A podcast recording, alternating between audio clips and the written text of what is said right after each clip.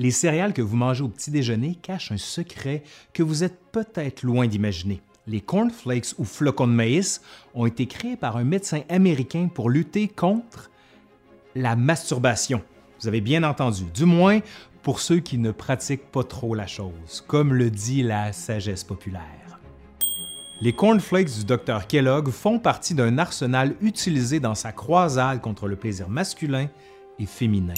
Fervent croyant adventiste du septième jour, il défend ce qu'il appelle le mouvement de la vie saine, en militant pour l'importance de l'hygiène, de la propreté et de la pureté. Pour le Dr Kellogg, une alimentation saine permet de lutter contre de multiples phénomènes, dont la masturbation qu'il condamnait comme une pollution morale et physique.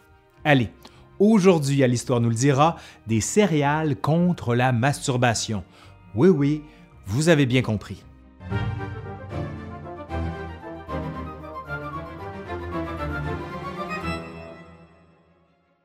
John Harvey Kellogg est né en 1852 dans l'État du Michigan aux États-Unis.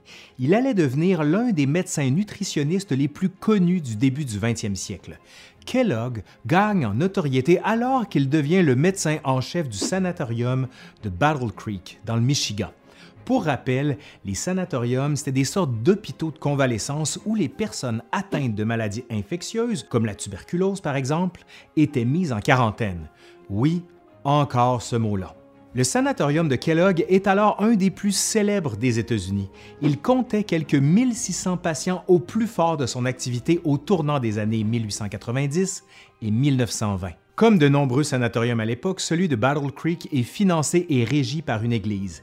Ici, l'Église adventiste du septième jour, dont Kellogg était membre. Les adventistes gèrent alors quelques 800 hôpitaux, cliniques, dispensaires, orphelinats ainsi que des centres de bien-être et des restaurants végétariens à travers le monde pour enseigner et soigner. Le docteur Kellogg soignait alors des patients célèbres comme par exemple le président américain républicain Howard Taft, l'aviatrice Amelia Earhart, le dramaturge Georges Bernard Shaw, l'ingénieur automobile Henry Ford, l'actrice française Sarah Bernard ou encore l'inventeur Thomas Edison. Kellogg était un homme très dévot. Il a consacré sa vie à trouver un équilibre harmonieux entre la science et la foi, et en plus de mettre en pratique cette synthèse dans sa propre pratique médicale. À la fin des années 1890, John Kellogg et son frère Will fondent la Sanitas Food Company et commencent à commercialiser les fameux cornflakes. Cette alternative alimentaire au petit déjeuner classique détonne dans le paysage culinaire américain de l'époque. En effet, les classes aisées mangent alors de la viande et des œufs au petit déjeuner, tandis que les plus pauvres se rabattent le plus souvent sur du porridge.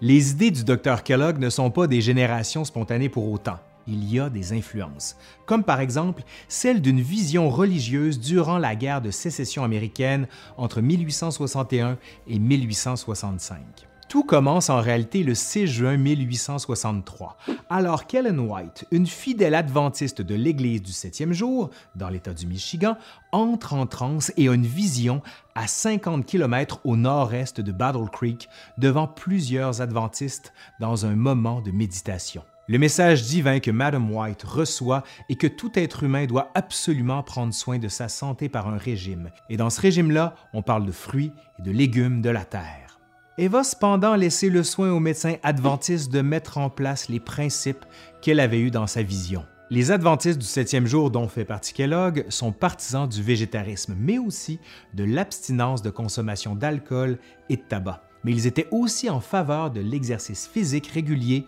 en plein air. En plus de ces préceptes fondamentaux auxquels il adhérait, le docteur Kellogg était convaincu de deux choses. D'une part, il fallait consommer de grandes quantités de fruits oléagineux, noisettes, noix, amandes, etc., mais aussi de céréales pour rester en bonne santé, mais d'autre part, il fallait proscrire toute consommation de viande ou de plats épicés de son alimentation, car cette nourriture stimulait forcément l'appétit sexuel, d'où l'invention des fameux cornflakes, qui vont contribuer à sa gloire. Le docteur Kellogg affirme n'avoir jamais eu de relation sexuelle avec sa femme, décrivant lui-même ses convictions dans un ouvrage, Plain Facts for Old and Young, Embracing the Natural History and Hygiene of Organic Life. Le succès commercial des cornflakes va cependant conduire à une dispute entre les frères Kellogg. Will Kellogg, le frère du célèbre docteur qui a davantage la fibre commerciale, se propose d'ajouter du sucre à la fameuse recette originale et de commercialiser le produit à plus grande échelle. John, le fameux docteur Kellogg dont on parle, lui, refuse, affirmant que cette nouvelle recette serait totalement contraire à l'esprit de son régime alimentaire. Le sucre, c'est pas bon, c'est pas santé.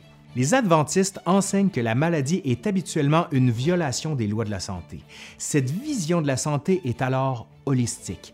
Elle intègre toutes les dimensions de l'individu, ses capacités physiques, mentales, sociales et spirituelles.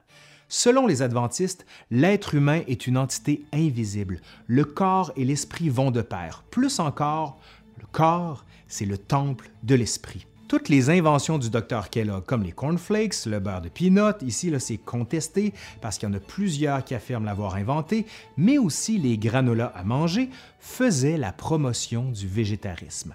Tous ces produits faisaient ainsi partie de sa fameuse croisade contre l'amour charnel. Manger des cornflakes, c'est donc éloigner la main tentatrice de la masturbation. Estimant que la masturbation était la cause de certaines morts, Kellogg déclare que des victimes mouraient littéralement de leurs propres mains. Il y avait le sens de la formule, hein? Le bon docteur va cependant plus loin et préconise de traiter les masturbateurs en recommandant la circoncision aux jeunes garçons et l'application de phénol, de l'acide carbolique, sur le clitoris des jeunes filles.